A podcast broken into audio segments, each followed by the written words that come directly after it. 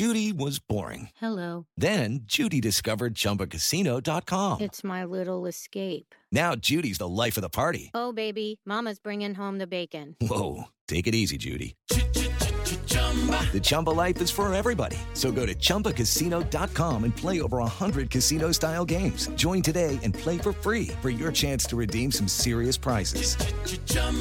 ChumbaCasino.com. No purchase necessary. Void where prohibited by law. 18 plus terms and conditions apply. See website for details. Anatomy of an ad. Subconsciously trigger emotions through music. Perfect. Define an opportunity. Imagine talking to millions of people across the U.S. like I am now. Identify a problem. Creating an audio ad is time consuming. Offer a solution. Utilize cutting edge AI. Imagine creating all that in under 30 seconds. Well, we did to create this ad. To learn more about AI in the audio industry, download the white paper from audiostack.ai.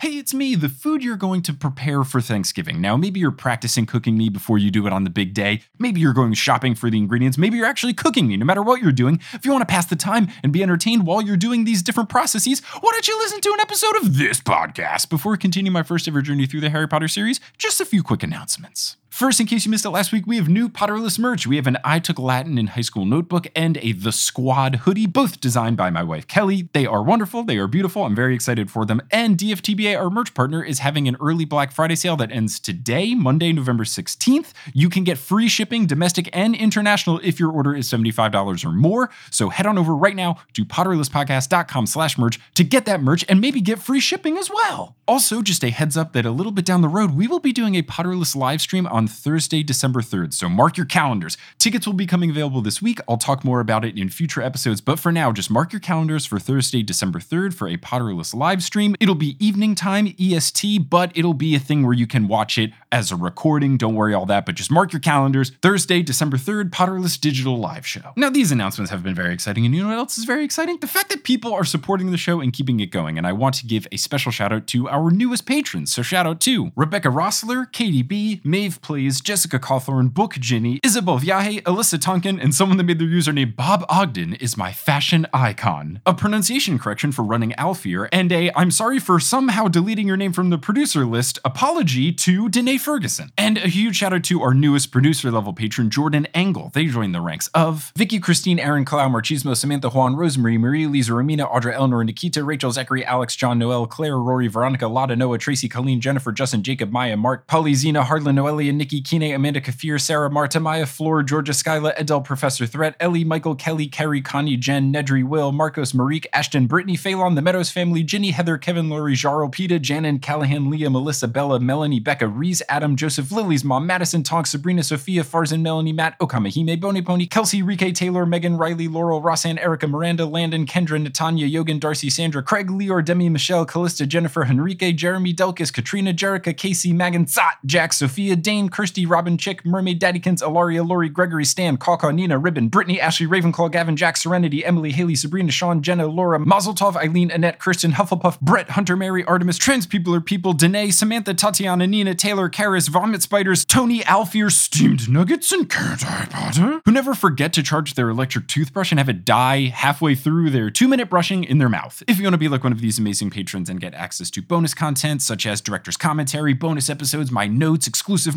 merchandise, live streams, and more, you can head on over to patreon.com slash potterless. But without further ado, let's get into episode 151 of Potterless, the final episode covering the spin off book Fantastic Beasts and Where to Find Them, guest starring Eric Scull from Mugglecast.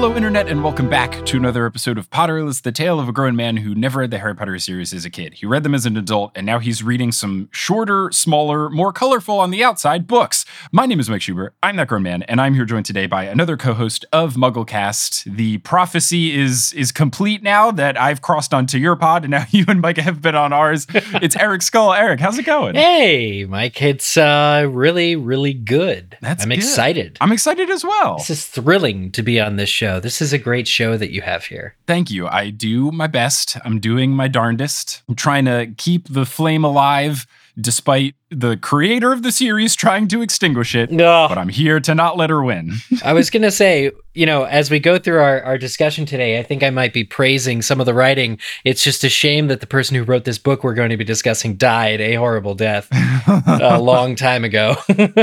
Death by self Twitter feed breakdown. Yeah, yeah, yeah. But uh but no, it's uh it's thrilling to be here. And yeah, like you said, these these colorful books. Is this the green one or the red one? This is the red one. It's the red one. Okay, all right, all right. you said it's so colorful. Like it is one main color. It's one bright color. I will say the aesthetics of the second edition, I have both the first one with the Ron and Harry notes and then the newer one. The aesthetics of the newer one is very pleasing, the whole Yes. Hogwarts library set. It's very visually nice, looks good on a bookshelf, but now might not look as great on a bookshelf as, you know, maybe if it's far enough away. It's like, what are those pretty books? Oh, don't read the author. I did notice from first edition to second edition that the first ones are much more into the playing up the canon of it. I don't even know that J.K. Rowling's name is on the outside front cover very prominently, if it's even there at all. But it mainly says by Newt Scamander, where this newer version says J.K. Rowling real big at the top in gold. and then underneath it's like by Newt Scamander, the character I've created. No, I, I think all of that's uh, true. All of that's accurate. I, it checks out. So we are going to be finishing out the rest of the beasts. We will be starting with Nogtail and getting all the way to the end, which is the about the author section. So Newt Scamander, the final beast. But before we get into it, what is your experience with these books? Did you read them when they came out? Did Barnes and Noble even do a midnight release for this stuff? I'm always so confused by people that read Harry Potter books when they came out. What was it like? You know, I cannot claim uh, for that to have been me because I got into Harry Potter after the first movie. Well, okay. But yeah, so I, I bought the paperbacks of the first uh, four books, and I found out that there were these other books that were there, or they were also in the same section at the bookstore or whatever. So I do remember reading them fairly early on, but I always liked them. I always thought they were really, really, really cool. Nice. And they also add to canon in a in a really cool way. I don't think I ever struggled with whether or not they were canon. I don't think those arguments would come along until after the epilogue was published. it was the first time I heard anybody questioning canon. What I'm only just now realizing is that these books, at least this Fantastic Beasts one, came out in 2001, which means it came out in between books four and five. Weren't people mad at how long it took to go from book four to book five? Were people upset when this book came out? Like, hey, why didn't you write the real one? What's this charity shit? I think I can speak to that. Although I was not yet a fan, I remember other people being fans at that time. And if you really think about it, you know, between 97 uh, in Britain and 2000 in Britain, she wrote the first four books. And book four in particular is twice as long as the three books that preceded. It, it's 734 pages US. Don't ask me why I remember that. it it definitely was so much work and there was so much content. And from an author standpoint she says she was a little burned out. And and you know the whatever deadlines she was working under with Bloomsbury and Scholastic the um whole thing was that she was rushed and needed to take time off but still managed to give us these school books. And not only that but within the next year as well the first movie came out so i don't really think people I mean, I never met anybody who was like really angry that it was taking her so long because we were getting so much content. And not only that, but the first movie and then the second movie came out like exactly one year minus a day after one another.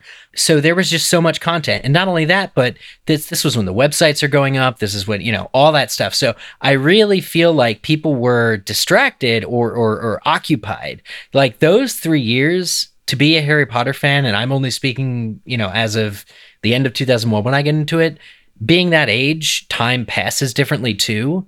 So, you know, as a 32 year old, you know, three years, I like to believe that it is slow and I can feel every second of it. But as a kid, that goes by in a day, man, a day and a half. Like you're in the sixth grade, you're in the seventh grade, like, and all of a sudden there's a new Harry Potter book. Like, I just feel like we knew it was coming and that was good enough for us. Okay. All right. Well, that's good to know. Yeah. I didn't realize how much stuff was coming out, but I could see from her perspective trying to switch stuff up a bit and keep the Harry Potter juices flowing, but not necessarily the exact same ones. It's like when I make a live show episode of Potterless. It's fun and it's still the same, just a little bit different. So, speaking of that wonderful podcast that we're on right now, let's do it and get into the beasts. Otherwise, we're going to have a fifth episode about this book, and that's too many. Sure, let's do it. So the first beast is the Nogtail. It's a triple X rating. Nogtails are demons that resemble stunted piglets. So now I'm just imagining demonic piglet from the many adventures of Winnie the Pooh. what the Nogtails do is they try to suckle from an ordinary sow, like a regular pig, but they're a demon piglet that does it. And the only way to get rid of a Nogtail is to chase it away from the farm using an albino dog. Why does the dog's fur color matter? I don't understand. I guess magic. So I got to ask: Is this a summary that you've written, or are you reading it direct from the excerpt? I have made bullet points based on. the Oh, thank God. Okay, I was wondering they had updated the text so so so, so much since. So I'm going off of. Oh, if that was a direct quote, that would be ridiculous. yeah, why does it need to be an albino? Is a question in the in the book. Actually, it's Ron and Harry's. Uh, yeah, Ron and comments. Henry wrote it in. no, it's just Mike's comments, which is great. You should do a version of this book where it's you in the corners uh, Mm. doing the thing. I know, I know. No, the reason I ask is I'm working off of this uh, old uh, 2000 book version that I typed into my computer in Microsoft Word. Before ebooks were a thing you could buy on Pottermore, I typed it all up uh, so I would have, be able to search and find uh, these beasts. So I wanted to make sure uh, that I- that I wasn't missing the updated text. Otherwise, I'd have to do the same thing again. no, you've got it all right. The only update that they do from the first version to the second version is take out all the fun Ron and Harry notes, which make the book charming, and they do add a hyphen between orang and utan in orangutan for some godforsaken reason. Is that a line break or is it just uh, It's random? just in it. And I've been told by people throughout the world that this is apparently a normal thing. Also, apparently, which I learned by making this is that we're not universally set on there being seven continents on Earth. What? And I have never fucking heard this before. People are like, yeah, sometimes you just put the Americas together. Other times you put Europe and Asia together. Sometimes you pretend Antarctica doesn't exist. Why is there not a universal agreement on the number of continents? I feel like this should be like Pluto, where we all have a consensus of what the answer is. This is ridiculous. To be fair, like I've forgotten what the good um, reasoning is for Europe not to be part of Asia because it, it's it's landlocked, which bothers me a little bit. And like North and South America are very barely touching, like very, very, very barely touching. So I, I would say you can't group the Americas together, but I get why some people would group uh, Europe and Africa and Asia. Anyway, that's neither here nor there. this is what we're bringing to the table here at the Potterless Podcast melting brains. All right, let's talk about the Nogtail because this is the first piece and we got 26 to get through. The first thing in the description here, I, you did do lovely bullets, but the first thing in the description is Nogtails are demons. yes. Nogtails are demons found in rural areas. And I'm thinking, have you noticed on previous episodes, whether when you've been doing this book, the casual mention of demon beasts? Yeah, this book is just too casual about everything that's terrifying. There's so many terrifying elements that are just nonchalantly written, and I guess you chalk that up to Newt Scamander just thinking that it's super normal and not a big deal.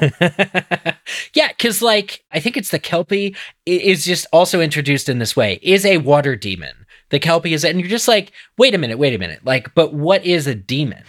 you know, and in J.K. Rowling's world, we have these definitions of warlock and what makes a warlock different from a wizard and this, that, the other thing. Like, you can find those answers, but there does not seem to be a similar answer to what makes a a creature a demon or not. And, and that just that just like low key terrifies me to begin with. The other thing that confuses me on a similar vein is that ghouls, which I always thought were ghosts, are more similar to trolls. So when she says demon, is it another thing where demon doesn't mean ghost? Because when I hear demon, I think evil ghost that can possess people. And that in my brain is what a demon is, not a physical. I wouldn't call a demon a pig. I would think it would be able to fly through walls like a specter of sorts. Before any more creatures are introduced that are spirits, I demand answers uh, from the author.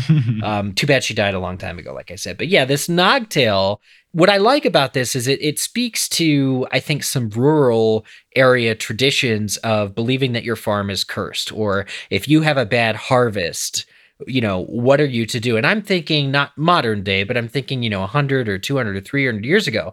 I know this is set in Europe, but I'm thinking of, like a uh, an American pastoral scene where I'm even going back to Puritans for some reason. Where like if you if you had bad luck, like if your kid had dysentery and died, it didn't have anything to do with like the local well being poisoned. It had to do with your luck as a or your curse, right? Like you were cursed to to bear this lifestyle. So I like the idea that there would be a beast that could actually have been responsible for a blight on your farm. The way the Nogtail is uh, said to curse these farms. I like that a lot. Yeah, I think it's fun. I think it's fun to put it in a place where you wouldn't necessarily expect to see a mythical creature in a place where there are a bunch of normal animals. Right. And then there's just this demon pig. So you go to the petting zoo. You go to the petting zoo. There's your goats on the left, the roosters on the right.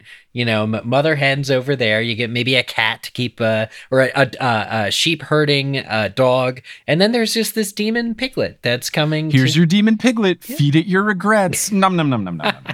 exactly. So I, I like the Nogtail. I think that's that's pretty cool. It's also just fun to say Nogtail. So let's move on Yeah. to the Nundu, which is a 5X rating. It is a gigantic leopard that moves silently, terrifying. Its breath can cause disease that wipes out entire villages. And it takes over a hundred wizards to subdue a Nundu. So, uh, terrifying. Not a fan. Very scary. The entry on this is very short, which I think works to its damage rating, right? So, like, not much is known because we haven't really been able to study because this beast is so dangerous that we just got to get a hundred of our bros out to kill it. But I want to know how does this thing mate? The details on all of these beasts are not even, I will say. it feels like some of the more interesting beasts get the short end of the stick, and you want longer descriptions for the ones that get really short ones. I think the most terrifying thing about the Nundu is that it is giant and silent. When something is really big, you don't want it to be nimble. It's like how in Super Smash Bros. Melee, Donkey Kong was really fast. That's scary because he's big. And if he's also fast, that is unnerving. Bowser, he's slow. You can beat him up. Not as scary. Yeah, he's powerful, but you can run around him. Same with Ganondorf. But Donkey Kong's too swift, man. I, th- that's what I'm feeling with this guy. I, I like every word you said. So let's move on to the Occamy. It's a 4X rating. The Occamy is a plumed, two legged, winged creature with a serpentine body. It is 15 feet long and it mainly eats rats and birds, but it will also eat monkeys, which feels like a big left turn. That does not seem like it would be in the same section of the food pyramid at all. Rats and birds are both pretty small. To upgrade to monkey is significant. Yeah, I mean it's a, it's a primate for crying out loud. But also, and I feel like I should have the illustrated version, but then I'd have to give money. Uh, Just a winged creature with a serpentine body. We're talking about a flying snake? Now there are flying snakes in nature that are called flying snakes, but they're they're they they undulate. They don't actually have wings. Which is that that alone is a huge skill. Can you imagine being put in the middle of air and having to like control where you need to go without a wingsuit? It's the same thing. So flying snakes are cool. But yeah, this is an extra level of terrifying. And once you get to monkeys, that's not far from humans. Like that's not far from children humans. Ah, ah, Yeah. yeah, you're right. With that terrifying thought complete, let's move on to the Phoenix, which has a 4X rating, but the book clarifies that this 4X rating is due to the lack of much domestication of the Phoenix. So it's not necessarily a dangerous 4X rating. It's one of those respect, hard to train 4X ratings. It doesn't kill, which is nice. It only eats herbs. It can teleport, just like the Diricawl, the dodo like bird that we learned about before. And the Phoenix's song can inspire heroes and make the impure fear. And also, of course, their tears can cure basilisk wounds, as we've learned in the books. hmm I love the Phoenix as a character. I also, as a kid, spent a weekend in Phoenix, Arizona, and liked it. Good town, good Yeah, town, yeah. very cheap, great food. Had a great live show there at the Valley Bar, went to a great karaoke bar, went to some hikes. Phoenix is mad underrated. Fun sports teams, incredibly underrated. So, and not to mention, this is the beast that is the familiar, if you will, of Dumbledore. Mhm. We love the Phoenix, right? And Dumbledore's relationship with Fawkes. Also, a, one of the best names for a pet. Mm-hmm. But yeah, this is a, a creature that exists in the books. There's extensive um, examples of its powers being uh, put to use. Um, not only in book two when Harry's uh, life is saved by the tears, um, but also throughout various books, like in five when Dumbledore escapes by clapping the tail in the movie and he disapparates basically. But Incredible. that, yeah, unbelievable. Great action sequence. Um, but also, more recently, the um, Beasts series seems to have given credence uh, his own little phoenix. So we'll see if that's really a phoenix, and we'll see what that means if uh, we can see these movies without giving any money to the author. So, Mm. um, yeah, Phoenix Phoenix is great. And also important to note, J.K. Rowling didn't invent them, but it's one of the best beasts that got carried over, I think. There's a really cool aspect of rebirth, of death, you know, from the ashes life uh, that speaks to me on a on a human level, and I think should speak to all of us from a storytelling standpoint.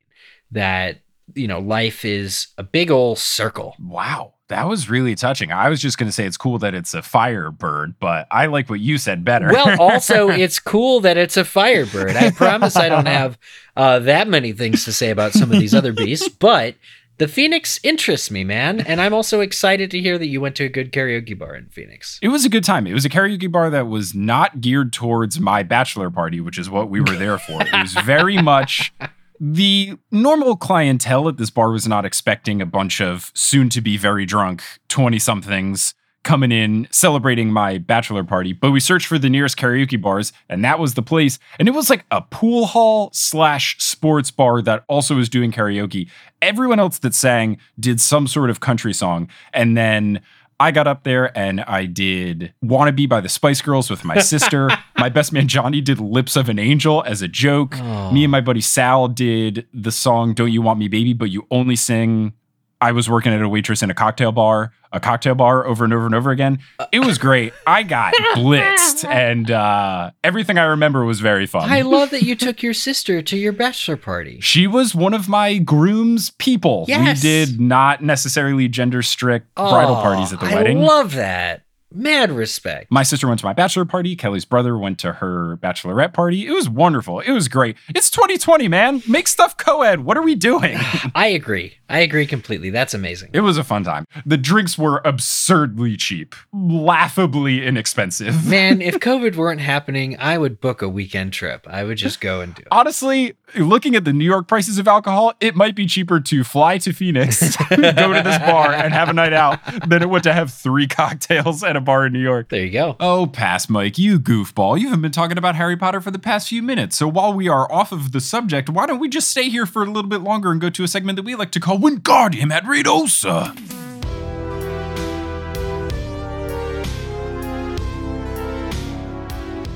Today's episode of Potterless is brought to you by Brooklinen. And let's say hypothetically that you are a child in the wizarding world and you are absolutely terrified of the potential beasts that could harm you in the middle of the night. You want to be able to go to sleep and feel secure in your bed. What could make you feel secure and help you fall asleep right away? Some really comfy bedding from Brooklinen. So Brooklinen was started by Rich and Vicky. They tried to find beautiful home essentials that didn't cost an arm and a leg, and when they couldn't find it, they founded Brooklinen and became the first direct-to-consumer betting company. They work directly with manufacturers to make luxury available directly to you without luxury level markups. They have a variety of sheets, colors, patterns, materials to fit your needs, to fit your tastes, and they are so confident that you will love their products. They offer a 365 day money back guarantee. Now, Kelly and I have some Brooklinen bedding, and we have sheets and a duvet cover and pillowcases, and it's just been fantastic. Kelly refers to our Brooklinen sheets as our fancy sheets, and our bed looks very nice. And I'll bring Kelly in for a brief testimonial about how much he loves the sheets. I'm trying to think of how best to express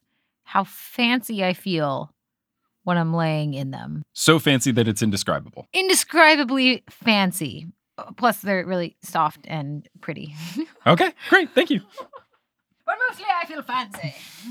And on top of all of this, Brooklinen's biggest sale of the year is going on right now. Brooklinen's Black Friday sale goes through November 30th. You can get huge savings 20% off and free shipping during their biggest sale of the year. If you go to brooklinen.com right now and use the promo code Potterless, you'll get 20% off and free shipping. That's B R O O K L I N E N.com and enter the promo code Potterless for 20% off your order plus free shipping. Again, that's brooklinen.com. Use that promo code Potterless at checkout. And if you're listening to this after November 30th, don't worry, you'll still get 10% off your first order plus free shipping at brooklinen.com with the code Potterless. So go to brooklinen.com, use that code Potterless, get those savings, and get some fancy, fancy bedding so that you can fall asleep and not have to worry about scary things bumping in the night today. And now you'll hear words from a few sponsors who make it feasible for me to be a full time podcaster. Some of these ads will be read by me, others of them won't. The ones that aren't are inserted locally, so if you live internationally, don't be surprised if you hear an ad in your country's native language. And once those ads are complete, we'll get back to this episode of Potterless.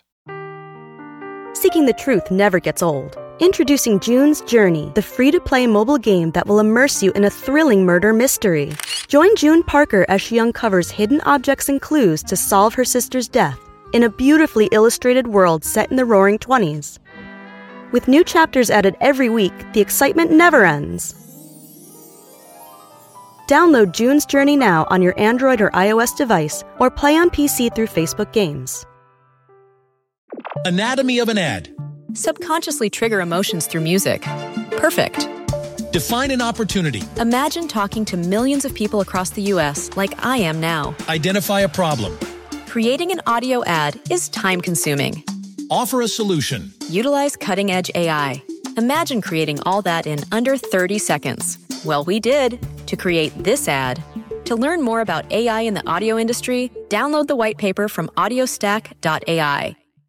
This episode of Potterless is brought to you by Arena Club. Now, Neville Longbottom is someone who likes to collect cards. He likes to collect the Chocolate Frog cards, and it's got to be a frustrating experience for him to be ripping open all these Chocolate Frog things, hoping for particular cards. What if there was slightly less randomness in the mix? What if he had a better sense of what cards he could get? Ooh, that sounds like something that could intrigue you if you were trying to get muggle versions of trading cards and stuff. And if that's interesting to you, you should check out Arena Club. Arena Club is a website and service where you can do all sorts of things in the world of trading cards, whether that is sports trading cards or Pokemon cards. You can utilize Arena Club, and they have so many cool things. One of the coolest things that they have is slab packs. Slab packs give you more transparency when it comes into ripping open packs and hoping for particular cards in a pull. And I recently opened up a slab pack with Arena Club, and it was nice because rather than it just be like this complete black box of I have no idea what cards I'm going to get, they show you a list of, oh, here are the different cards that you could get from this pack. Here's the percentages. And then what's also nice about it is that if you don't like whatever card you get, you can just sell it right on back to Arena Club. And then boom, you can take those funds and use them to get other cards because they also have a full marketplace where you can search for individual cards. I did that as well. I wanted to get a particular Pokemon card. I got Lieutenant Surge's Raichu. It's holographic. It's beautiful. I'm looking at it right now and it's proudly in my studio. Arena Club is a marketplace for card collecting, buying, trading, selling, display, minting, all sorts of good stuff. If you are involved or interested in any sort of card collecting, trading cards, stuff like that, I think Arena Club will be right up your alley. Right now, you can get 10% off your first purchase by going to arenaclub.com slash potterless. Wow, that's a wild offer. 10% off a $400 slab pack, for example. That's 40 bucks right there. Anyways, that's arenaclub.com slash potterless for 10% off your first purchase. So check that out if you want to have a little less randomness in your life, whether it is with Muggle trading cards or Chocolate Frog cards like Neville, today.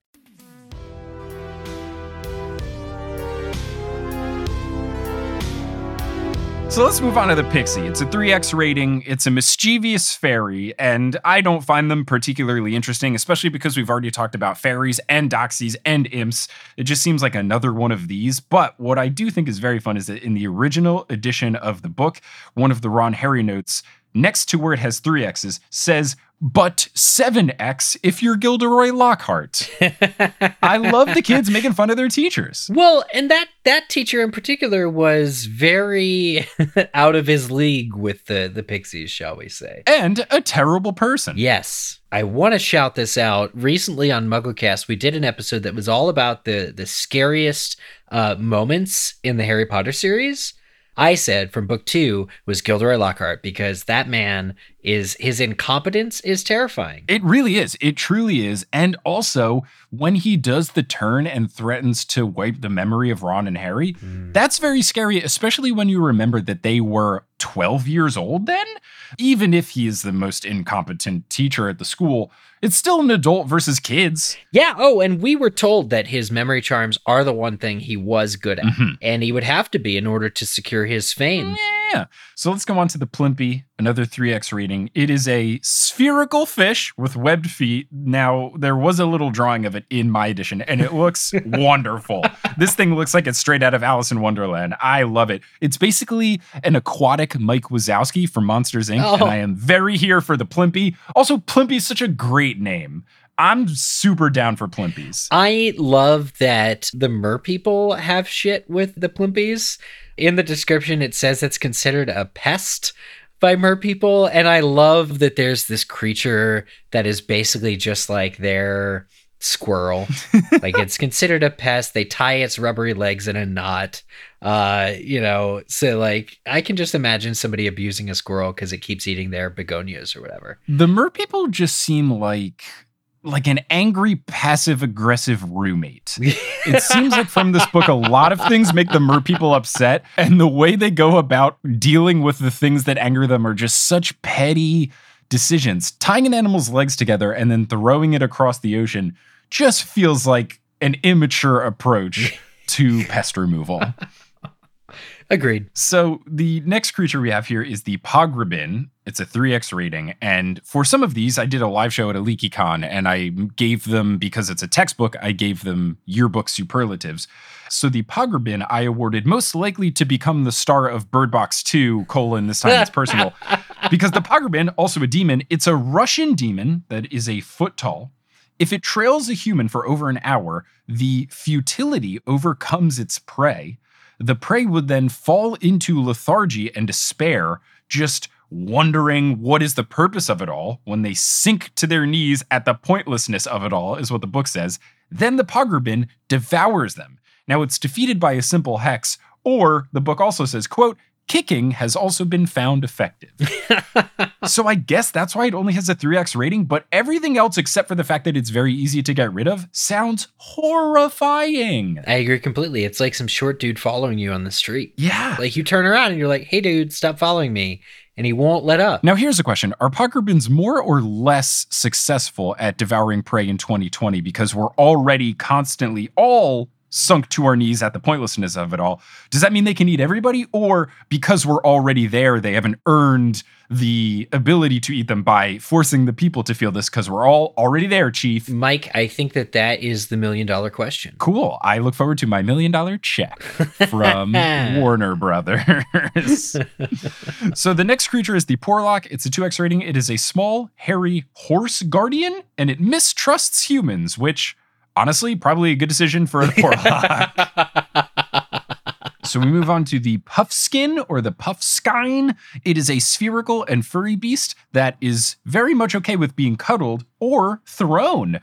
It hums when it's happy, so I guess like a cat's purr, and it has a long tongue that loves to eat boogers of sleeping lizards.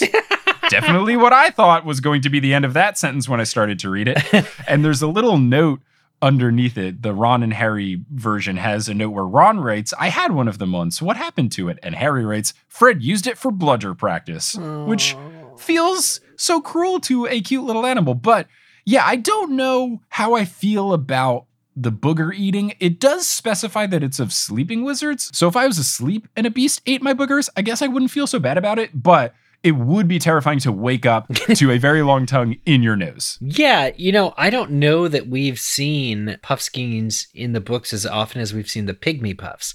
I wonder if the pygmy puffs have retained this preference for boogers. But I love that this beast exists because it's completely out there and zany and weird. And also, I love things that I can cuddle. Mhm. That's like a secret key to my heart is is something fluffy and small. It comes to I had rabbits as a kid. Ah, okay. And they were very soft. Very, very soft. You ever feel a rabbit? Probably when I was nine, but I haven't felt one in Well, quite some time. Okay, make it schedule an appointment. There's actually a place in Chicago now where you can go and just pet rabbits. Honestly, feels very therapeutic right now. I could very much go for that. Next time you're here, man, if you're ever in Chicago, let, hit me up and we'll go there. Let's do it. Honestly, Uh, let's make it happen. I could pet some bunnies. It's uh, going to be a 2021 mood for me. the other thing that I found funny about what you brought up with the pygmy puff is because when they started describing it, I wondered if the pygmy puff was related to it, and I had the idea that the pygmy puff is like when a dog breeder makes a specific very cute breed and i could imagine someone having a puffskein and then thinking man this thing's really cute the giant long tongue that eats boogers not a fan Gotta of go. what if we bred one that has all the cute features but none of the booger eating tongue elements Yeah, I think that that's exactly. I think it's in the um, Weasley's Wizard Wheezes chapter where they go and find puff skeins. Mm-hmm, That it's labeled that that pygmy puffs are miniature puff skeins. I think that's Hmm. what that, and they've been bred into the. You know, some traits have been removed. Probably the booger eating. Yeah. hopefully it's been done ethically i know very little about animal breeding but it all seems not good and terrible so hopefully the wizards are doing a better job than us Yeah. So the next creature is the quintuped, which is also known as the Hairy MacBoon, which is also known as the when I was at the live show for LeakyCon, I called it a quintaped, and thankfully no one made fun of me during. But on the way out, someone very politely whispered to me, "Did you call the quintuped the quintaped?" And uh, I thanked them for not saying anything during the live show and losing all credibility in front of a live audience of people for anyone that didn't know who I was. But I do think I performed that right around the time I had an episode where I mispronounced underfed as undurfed. So it tracks. Wow. Yeah, it was bad. Not my not my finest moment being a professional talker. so the quintuped is a 4X rating. I assigned this the most likely to be written by J.K. Rowling's kid because the story for this thing is just off the wall. So it eats humans. Great start right off the bat. But the legend of the quintuped is that there was a drunken duel between two Scottish families, the McCliverts and the MacBoons, and it led to the death of Dugald McClivert, the leader of the McCliverts. And in retaliation, the McCliverts turned the MacBoons into these giant quintupeds, and they are these five-legged. They look like if starfish got hairy and then had faces on them. So it's tarantula esque. It also gives me vibes of those hand thumb things from Spy Kids. Yes. It definitely has big, big, big vibes of that. But the problem with the McCliverts turning the MacBoons into the quintupeds is that the MacBoons were now very dangerous and they did not mind being these big, hairy monstrosities. So they destroyed all of the McCliverts and they refuse to be turned back into humans. And now they're just their own species. Wow. I'm convinced a nine year old wrote this. Okay, but even if it did, you gotta have that beast where it's like the stuff of nightmares, but also people are like, you know what? I like being this thing. I feel powerful like this. I feel less insecure than I did as a human. It, it there's still parts of this story that speak to me as being that's true to life. it feels ripe for a Disney story where you have a kid, Hairy MacBoon, that learns through the history of their family that they used to be humans. And then they hmm. go out, they try to be a human. It's basically the Little Mermaid, but on land with giant tarantula starfish. I like it. I like it. Let's write it. so the next piece is the Remora. It is a 2x rating. It's a silver fish that can anchor ships and guard seafarers. Seems nice, and it's a very short description in this book. Yeah, I like the Remora. I'm glad it's there. Seems to help people out as they're trying to cross big bodies of water. Good for it. Good for you, Remora. Hooray! We move on to the red cap, 3x rating. They are dwarf like creatures that live in the holes of old battlegrounds where blood has been spilled. Feels very specific, but also the red cap will attempt to bludgeon muggles to death. And this is something we brought up in earlier episodes is that when you have a beast that specifically targets muggles and not wizards, that gets confusing because how do they know? Where do they draw the line? And what's the point? I feel like this is a creature that was invented to explain dark phenomenon going on in graveyards or Mm. battlegrounds, uh, like Gettysburg. So I grew up in eastern Pennsylvania, and uh, a short drive is to Gettysburg, the bloodiest uh, battle of the war. Right. Yes. I've seen Remember the Titans as well. Oh, so- well, there you go. a lot of the local economy is centered around these ghost tours and this, that, the other thing. But to actually be terrified, like you dare, eh, eh, eh, no matter where you grew up, were you ever dared to go into a graveyard at night? It's that kind of a thing. Like, you know, captures our imagination. So it's likely that this beast that could be clubbing people over that or devouring people while they're being somewhere they shouldn't be on a graveyard that's exciting to me because it's like, oh yeah, this is dangerous and this is why you shouldn't go to a graveyard at night. Checks out. Makes sense. Feels very urban legendy, but it does get scary when you realize that this being a textbook means all of these things are true and not just folklore. yeah, well, I like that too. That it's like anything that was ever in folklore. Uh, it's that theory that all myths or stereotypes have truth to them. J.K. Rowling took that and made this book like every myth I've found is a real creature. Here you go. So that seems kind of cool. yeah. The next creature is the Re'em, and yes, I'm pronouncing that with an apostrophe in the middle of it. R-E apostrophe E-M.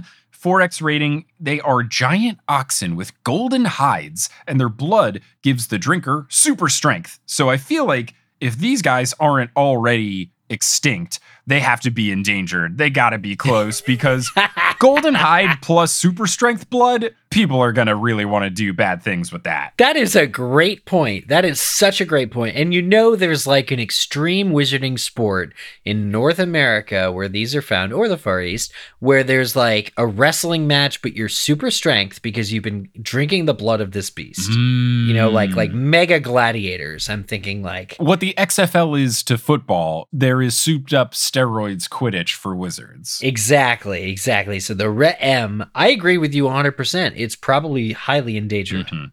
So we move on to the Runespoor, which is a 4X rating. It is a three headed snake. The book describes it as livid orange, which is my favorite color wheel brother of Violently Purple, and it has black stripes. They are not vicious, but dark wizards love them basically for their aesthetic because it's a three headed snake. I appreciate this.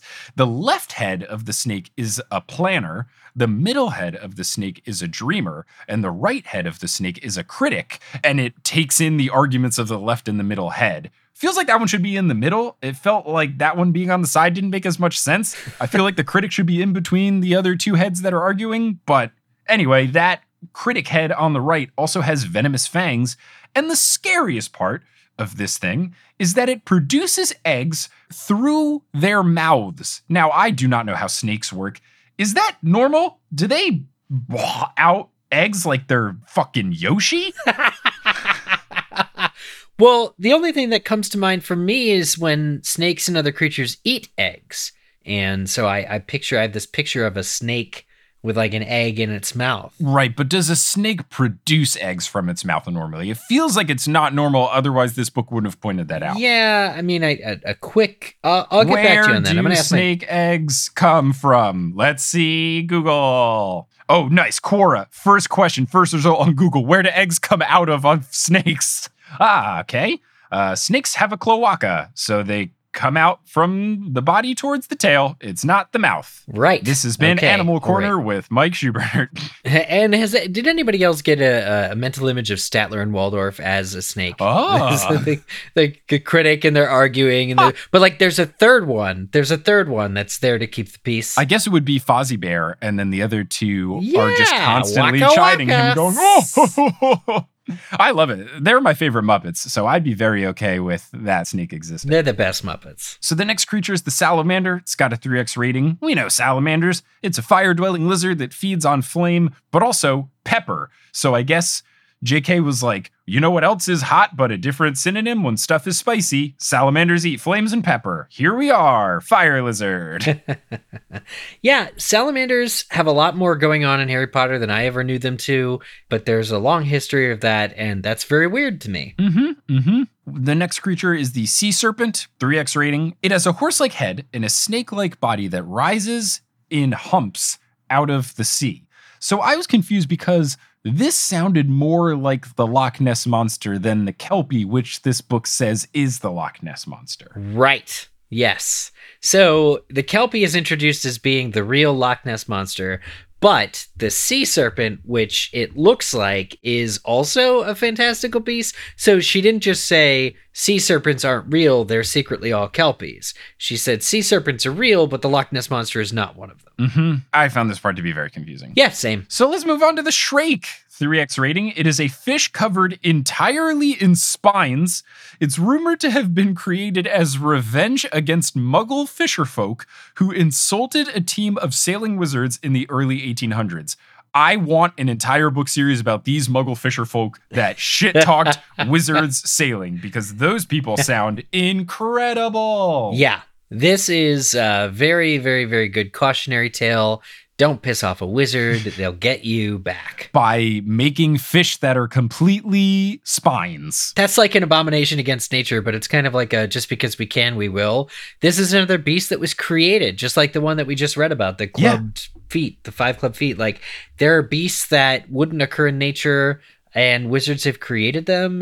That speaks to, I, I don't know, it's not clean and tidy, so I like it. It's terrifying that you could just create a race of species. It feels like there would be more and more and more and more. And it also feels like evil wizards would make more and more and more scary ones. That's true. Actually, that's very true. If dark wizards were as prevalent in wizard society as they perhaps could be, as serial killers were in the uh, United States 20 years ago, you would have a, a, huge swath of dangerous beasts to contend uh, with. Yeah, I mean, it just makes me question Voldemort for not having more beasts on his side or creating beasts for the occasion. Yeah, what's exciting? He has a whole troll army, but like, who the hell cares about trolls? Yeah. They're not even very smart. Make some demon snakes. Come on. yeah, exactly. So the next beast is the Snallygaster. It is a 4X rating. I gave this the superlative of most likely to fail chemistry because it's part bird, part reptile, with fangs made out of serrated steel, like it's a bread knife, and it has a bulletproof hide.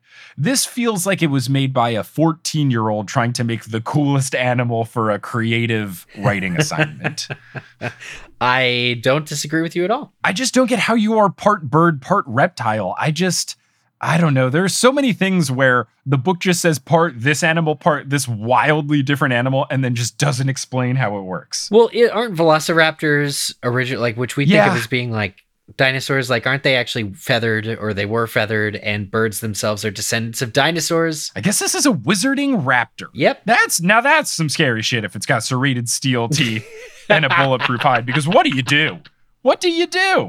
The other thing I found interesting here, it says it has a bulletproof hide. Do wizards have guns? Hmm. Why is bulletproof a term in this book? Yeah, that's actually a really good question. Wh- when have we ever seen a wizard with a gun? Why is bulletproof a word? Never. In fact, guns are so not common that they have to be defined in the Daily Prophet. The one time guns are mentioned, Mhm. a kind of Muggle wand that uh, that Muggles use to kill each other or something. So yeah, guns are not common in wizard folk. Big oversight by JK. This is why you gotta hire me as the editor. Missed opportunity. So the next piece is the Snidget 4X rating. I did a whole thing about this in Quidditch Throughout the Ages. We're just moving on.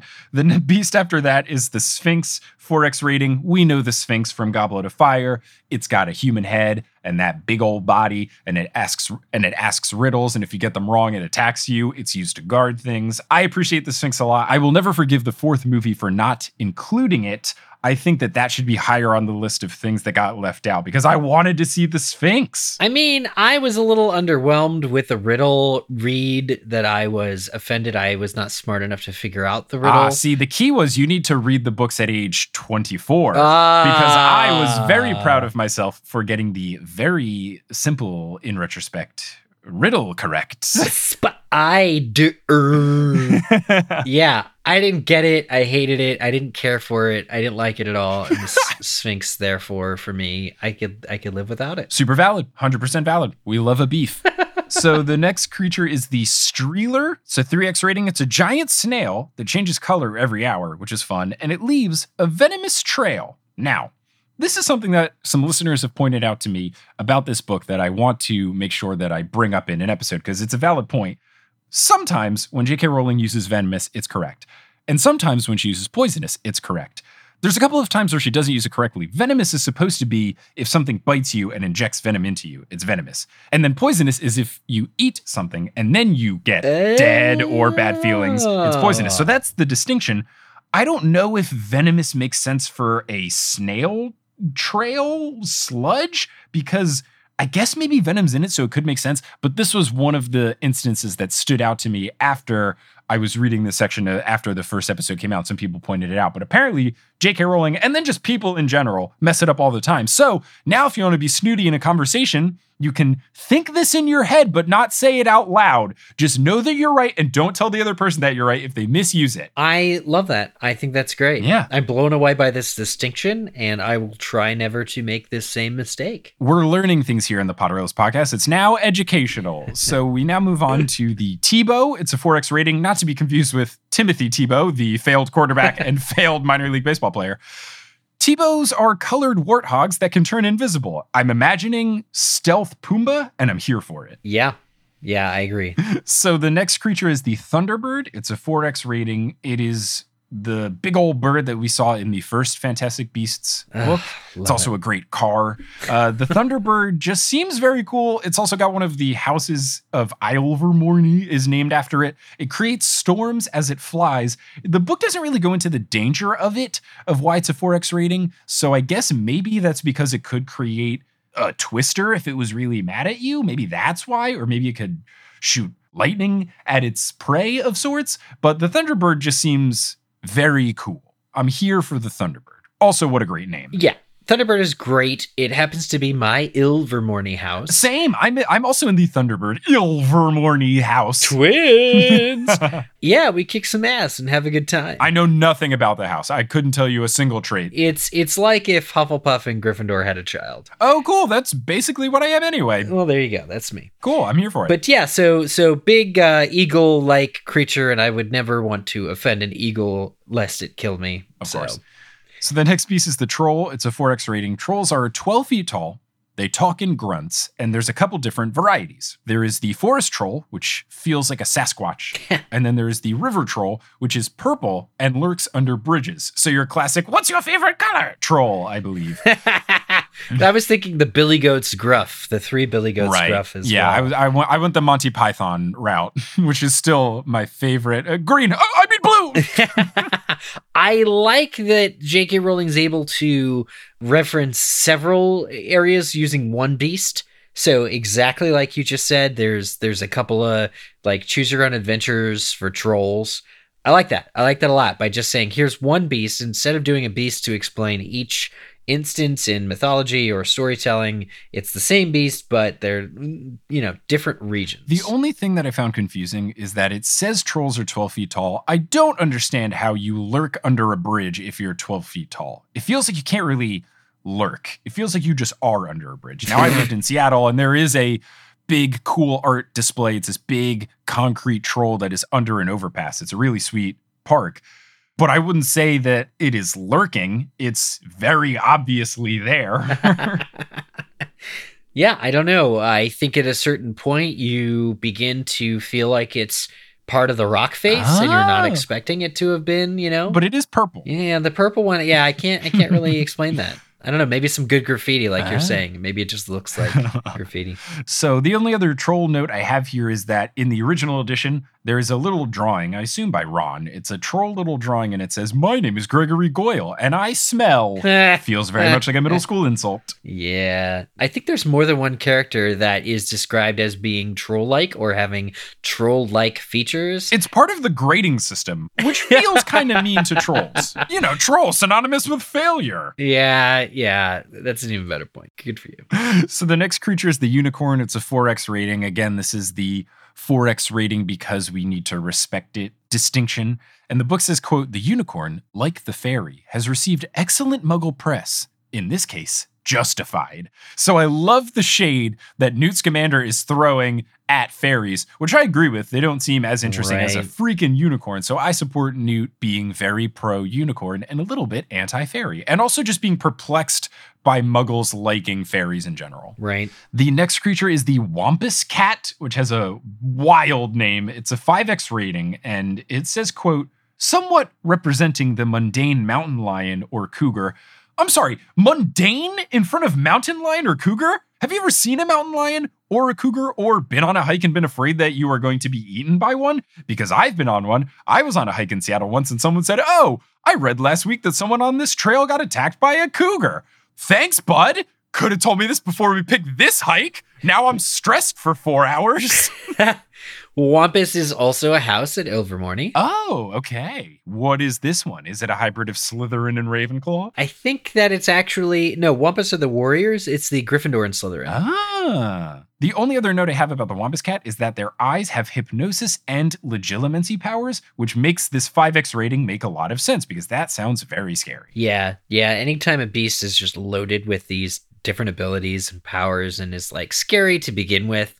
Also, cats are very good, like hunters. So yeah, that's terrifying. That's terrifying. Yeah, so let's move on to the werewolf. 5x rating, but the book clarifies the 5x is for its transformed state. So when it's not a person. we obviously know a lot about werewolves because of Lupin and our homie Fenrir Greyback. But the one note that I want to say here is that in the Ron and Harry note edition, next to werewolf, there is a written in dash S. So werewolves aren't all bad, which I love them in a book where they have made fun of Hagrid jokingly and put down Gilderoy Lockhart. They are also raising up Lupin, and I'm here for it. I like that. That's very nice. I agree with that. And nothing more to say on the werewolf. I guess it, it it's terrifying, but only in its uh, transformed state, and you can kind of predict when that's going to happen. So then we have the winged horse. That is a whole section. It says that they range from 2x to 4x. They don't say which of the breeds get which X's, so I don't get what the point of this is. I also don't understand why dragons didn't have it. I guess they were just all universally 5X, but Oh, that's a good point. yeah, it's just like, oh yeah, they range from two to four, but we're not going to tell you which. Figure it out. so they've got the Abraxan, which is a giant Palomino horse. I had to Google Palomino, and that's just like a regular type of horse. then there's the Aethonan, which the book describes as chestnut. There's the Granian, which is gray and fast, and then the Thestral, aka Bony Pony, as I like to call them, winged horses. I always imagined that Pegasus would have been a specific type, but I guess Pegasus is just the name of one of the winged horses in Greek mythology, is what they're going for here. I was surprised that Pegasus mm. wasn't a type, Right. Right. Yeah. but winged horses, pretty cool, big fan. And we get into our final beast, which is the Yeti, aka the Abominable Snowman. It's a 4X rating. It is believed to be related to the troll, and it eats anything, whatever it wants, but it is afraid of fire. So, hmm, makes sense for the snow ones. And I guess Bigfoot, because plant type also not very effective against fire type. So, I guess just a different combination of things that don't like fire. And those are the Yetis. Whenever I think of Yeti, I think of the Monsters Inc. Uh, Yeti. Yes, of course. I just, watched Monsters Inc. two days ago with my wife. Quality Yeah. film. Was it her first time seeing it? No, she had seen it before. We had just realized we hadn't seen Monsters University since it came out. So we watched that. And immediately once we finished, I thought, well, now we have to watch Monsters Inc. naturally. Of and then, of course, course. cried our eyes out at the final boo scene, et cetera. et Right, right. Yeah, but the Yeti's like a great dude, and uh, Mhm. I, I love the, um, Misunderstood. yeah, well, and it, but yet again, we have again a beast that explains folklore, a beast that explains unexplained sightings. Like this is, you know, if you're doing a story where you have this wizarding world that is parallel to our own, the secret hidden world of magic, it makes perfect sense that you would take these types of stories or or reports of the supernatural or the unexplained and attempt to explain it through the lens of your new world, of your thing. So, you know, ending on the Yeti is a, a great way to just drive home that point that this is, um, you know, the world beyond our own, but it has an explanation. Yeah, and the final note that I have here is that underneath the Yeti, Ron has written really big Chudley Cannons. Classic middle school move to write your favorite sports team in a textbook. Ron has done it here. The only other thing in this book is the About the Author section, which is fine, but there's two things I found strange. The first of which is that it talks about this book being a bestseller, which I find strange to write in your own book. I guess it would make sense in the context of I was reading out of the second edition. I don't remember if this was in the first one as well. Well, the intro I don't either, and I of course I have them, but I won't look. Uh, but the the intro of this version said that it was new and up to date with newly revealed beasts or something like that. Yeah. Uh, so the Wampus uh, and the Thunderbird were not around in the originals, so far as I can recall. Uh, and so the the bestseller, like the updated edition, um, is allowed to say, "Oh, this was a bestseller," just like you'd see new updated editions of regular books that have been made into movies with the "Check out the smash blockbuster hit," you know, from Lionsgate Pictures. Now, the other concern that this raised was is there a bestseller list for textbooks? Because this is a textbook. I've never, none of my school books were like New York Times bestseller, Chemistry 101. Ha! well, I mean, weren't they though? Because you had a fair share of what? What was your major? I was a mechanical engineering major. Naturally leads to podcasting.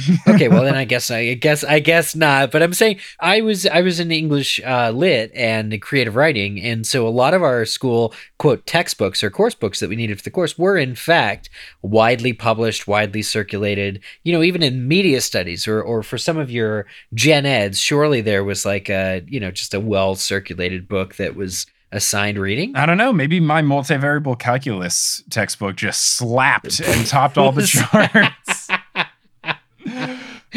so I don't know. I mean, I but I I have a feeling that before it was a Hogwarts textbook, it was an actual just you know Book, guidebook book, yeah. in the style of any like a that's like having a cookbook that eventually hmm. is used in culinary school. I could see it. I could see it. Yeah, yeah, yeah. The final thing I have here is that in, I guess, what is a spoiler if you care about the Fantastic Beasts movies, is that it says his wife is named Porpentina and he has three Kneazles. So it does give away that he's going to get with Tina in the Fantastic Beasts book, but that was pretty obvious already. But my initial reaction when he said this was, oh man, spoilers.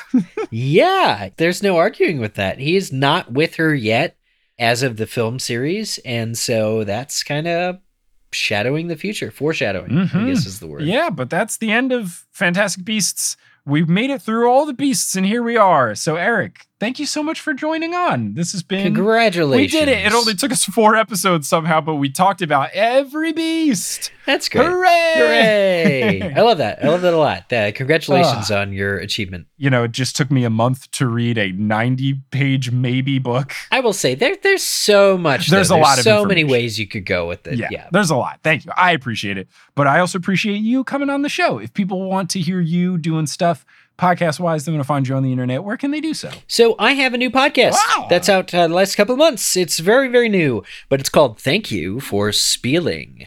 That's Mm. S P I E L I N G. I'm super proud of it. It's the first time. So I've been podcasting for 15 years since 2005 when MuggleCast Wild. started.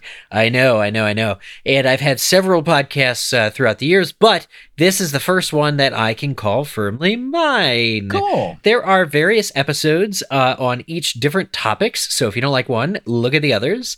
And there's actually been a few on coronavirus. Uh, which is really, really interesting. Uh, just like you, I have people write in saying, "Hey, I'm like a PhD in this Oh, field. Can I come and talk on that?" Yeah, so people are, are really, really um, writing in, and I really love that. But definitely go check it out. Again, thank you for spieling. And uh, just like Micah before me, I'm on the weekly Harry Potter podcast, MuggleCast, which you can check out. And I am on Twitter at Spielerman, S P I E L E R M A N. Wonderful. Well, Eric, thank you again so much for joining on. Listeners, thanks for listening. And until next time, as they say in the wizarding world of Harry Potter, as they are trying to identify beasts while flipping through their copy of Fantastic Beasts and Where to Find Them, wizard on.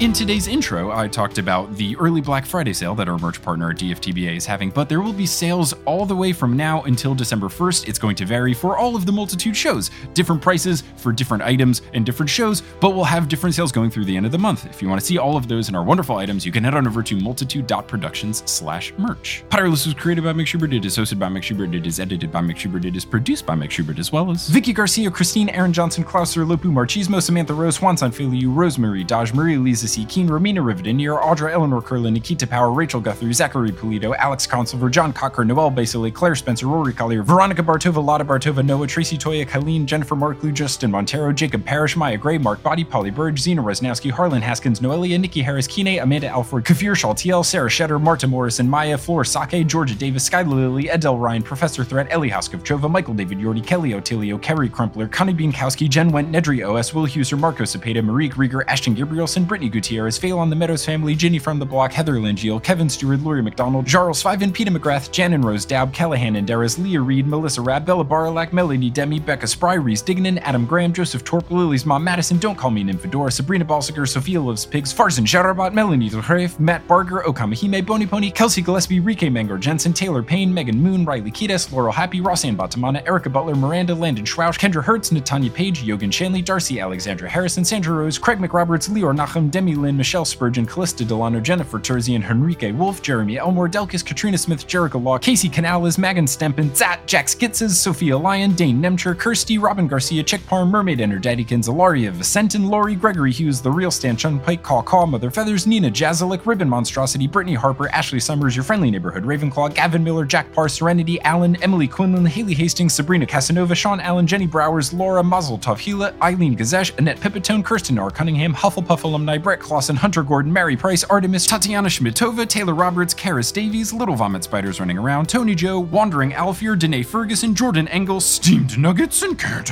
Butter. Web design by Kelly Schubert, and the music is by Bettina Campomanes. If you want to find us on social media, you can at facebook.com slash potterless, twitter.com slash potterlesspod, instagram.com slash potterlesspodcast, and reddit.com slash r slash potterless. For any and all information about the show, you can go to potterlesspodcast.com. Bonus content lives at patreon.com slash potterless, and merch, including the new merchandise, lives at potterlesspodcast.com slash merch. If you want to tell someone about the show, if you think of someone that would like it and you tell them, hey, there's this podcast Potterless, you should check it out. That really helps. Or you could leave a rating and review online. That's also very nice. Thanks again so much for listening, and until next time, as they say in the wizarding world of Harry Potter, wizard on!